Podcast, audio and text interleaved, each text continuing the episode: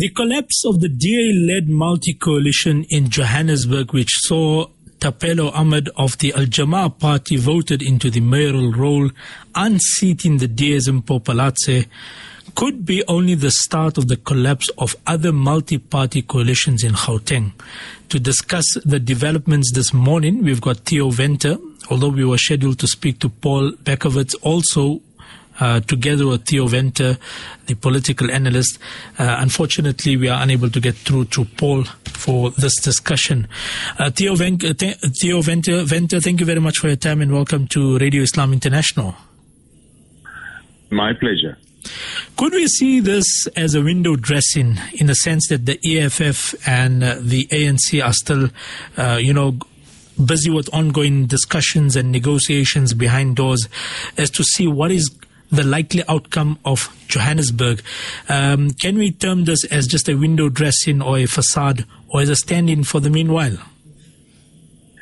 Well, um, overall, um, I think the forming of coalitions and, and sustainable coalition um, of parties in South Africa is in its um, it's in an infancy. Um, we I don't like using the word mature, but we need to develop a certain political maturity that uh, we see in other countries, in, in Europe, for instance, about coalitions, where there are certain rules, um, sometimes unwritten, or traditions about how you do things and how you do not do things. We are still learning those. And I think what we are witnessing in Johannesburg and in Tshwane and um, Ekurhuleni, where there's different parties going, and uh, even Kuleni, you you see how um, uh, the instability of of uh, coalitions are actually the dominating factor. And the the bad news is um, it's you and me, the, the the people who they ought to serve, that are looking around and saying, "What on earth is going on here? Is there no is there no stability?" That's the one thing. The second thing that we see where coalition governments are governing, we see a concomitant strengthening of the bureaucracies. In other words, whether Belgium has got a government or Italy has got a government is neither here nor there, because the civil service is continuing. Service services are still being rendered, in, despite the politicians. Now, we we are looking at that development. Um, if you listen to the A N C saying, then um, you hear things such as the professionalization of, of of the civil service, the bureaucracy. That That is one way of dealing with the matter. But uh, your question is the immediate situation. Yes, I think this is... Um, The moving around of the deck chairs on, on the Titanic, um, we uh, we haven't seen the end of it. Um, it can develop into a continuing process of um, motions of no confidence, um, and then when a party picks up some votes in a by-election or something, or you disturb the peace, or there's a new national agreement between parties, like between the E F F and the A N C, and we, we know both of them as being very categoric in who they are going to work with and who not, and that includes the D A. And I think that is one of the areas where we need some development, and that is a little bit more sensitivity in terms of what you can do, how you can do, and who you are going to play with. Hmm. Now, Theo, talking about how you have just captured this whole thing, that uh, we're still in the infancy stage and we got a lot to learn from other countries in the world. And the most important thing which you highlighted, that elsewhere services still continue despite the politics mm. of the day. Um, having said all of this, uh, and saying that we're still in the infancy stage, we would still say that uh, we are already at least two or three, or at least three to four years in the game of coalitions. And uh, despite this, we haven't yet learned something tangible which could carry us forward in the next era of politics here in South Africa. How much more longer do we have to wait to see something uh, more concrete coming through? Very good question, and and I, and I can hear the frustration uh, among people with these things. I think what we are looking at is uh, a lot of political parties take their cue from what's happening nationally. And it seems to me, if we look at national politics, we're in for um, a similar kind of outcome in um, in twenty twenty-four, where the where the current understanding of voting patterns points to a situation where the A N C, in all probability, would not have a majority on its own. It will have to share power with somebody to get to a fifty percent uh, situation in the national election. And this is not only echoed by by survey research, it's also um, being said bluntly by the A N C itself. So um, we, we've had that in the beginning of our um, democratic project. From nineteen ninety-four until nineteen ninety-six, we had a government of national unity where we had a deputy president from the National Party. We had uh, the I F P um, taking up several um, seats in, in, in cabinet. So we've had that. We've lost it. And we'll have to build on that again to get, because that government from nineteen ninety-four to nineteen ninety-six were fairly stable. And a lot of people criticized the Nats then for pulling out while it was under the Mandela presidency, actually still working. And uh, there's a lot of a lot of um, discussion about that. But I think that is the the aim. And, and I think that is where political parties are talking at the moment. I am aware that a lot of the opposition parties um, uh, do have regular meetings, such as uh, the D A, the Freedom Front, the I F P, um, the A C D P. Um, I think COPE, COPE was in there, and two or three others. They meet regularly to see if they can develop um, a working mechanism among parties. Your, your difficulty, however, with coalitions are not the big parties. Your, your difficulties are the small parties, the, the so-called kingmakers, the guys that can push your forty-nine percent to a fifty or a fifty-two percent. And those guys actually hold the power. While the big parties, and, and I here speak specifically about the D A and the A N C, they, their notion that they're big is sometimes their biggest problem, because um, hmm.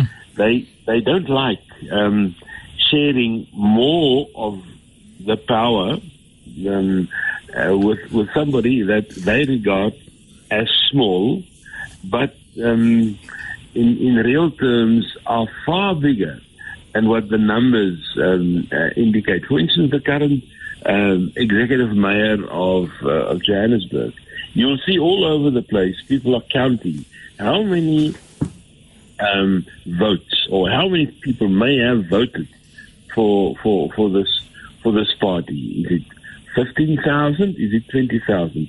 Those numbers are actually immaterial, um, because once you've reached a percentage support, if it's one percent, two percent, three percent, that suddenly becomes exponentially bigger when you're a kingmaker.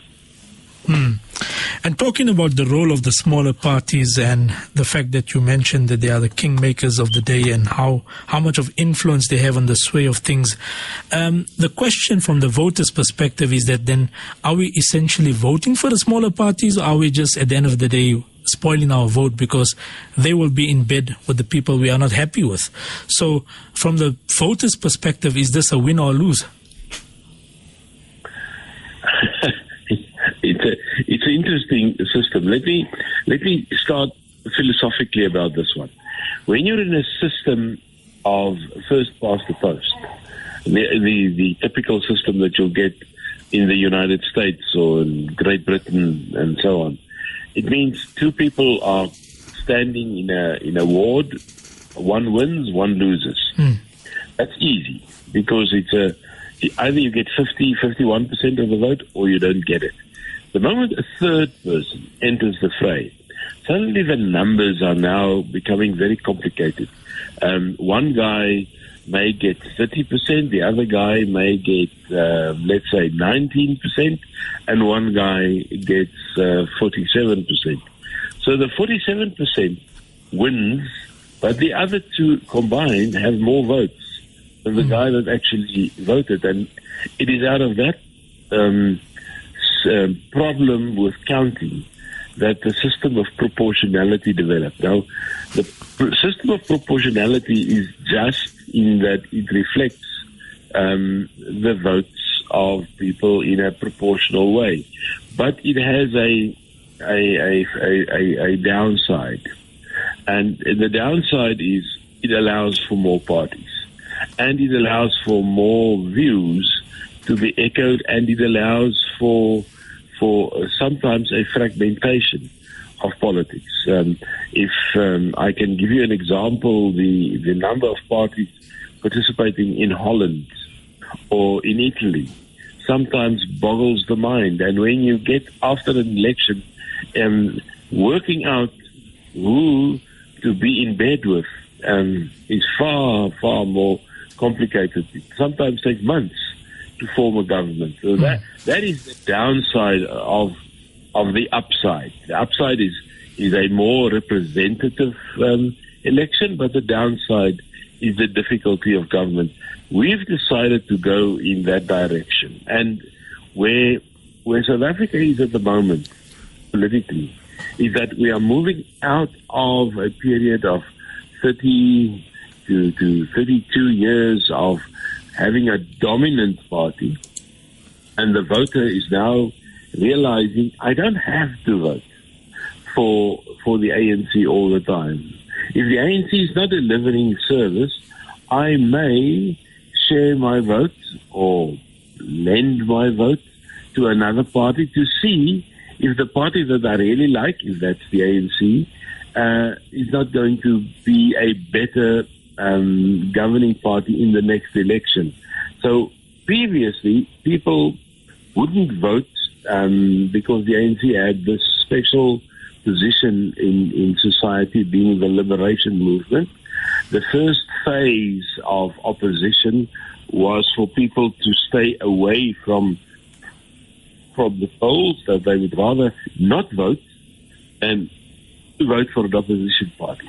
That is slowly but surely changing, where people are saying, okay, I don't really have to be D A to vote D A. I can also vote D A to show the A N C, sorry, my displeasure, sorry, with what they're doing.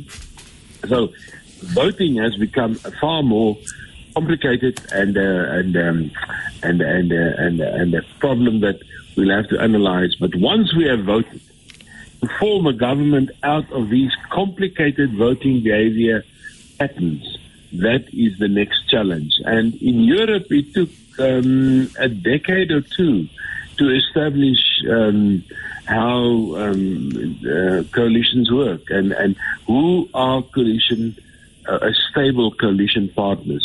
Who can you trust in politics? Who not? Um, for instance, in South Africa, it's clear that two political parties have a problem in terms of um, integrity or believability. The one, of course, is the E F F, which is jumping around, and we sometimes they they're in, sometimes they're out, sometimes they're both in and out. You just don't know.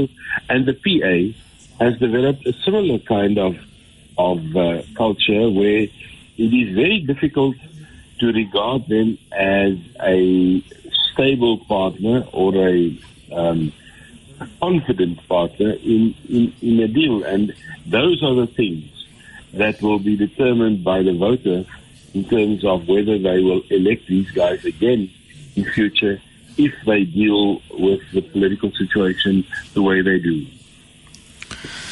You know, Mister Theo, there is an African proverb that says that when, when two elephants fight, it's the grass that suffers the most. So maybe in certain cases, uh, it's justified to collapse the coalition. But what about the case where it's just for pure greed of power, uh, where a municipality is running or a metro is running fairly smoothly, but in an effort to get the seat and the top job, uh, you'll drop or compromise on the coalition. Uh, what what does it mean then for the ordinary citizen, and how does this all bode for the South African community? Both negative for the South African or the average South African, and that is why I mentioned right at the beginning mm. that what we've seen developing in other countries is that there's a growth in reliability on um, Uh, on bureaucrats, on, on the civil service, of overcoming this problem, that politicians should get out of the administration of local government and administrators should do that. And, and we haven't seen that yet to the extent that is necessary. Politicians are yet and still too deep into administration, and administrators too deep into politics. There should be a, a, a, a, a divorce between these two. There, there should actually be a line where you're saying, up to this point, um, administrators, uh, for instance, um, a practical example that I've seen over the last week or two, um, what on earth is a, is a, is a director general of a State Department doing at an A N C conference? What on earth? They've got no business being there. Um, they, they, they've got no business participating in active politics um, while while governing. That is unprofessional. But um, with us, um, we see that all the time. Mm. Mister Theo, thank you very much for your time. Much appreciated on Radio Islam International. My pleasure. Bye-bye.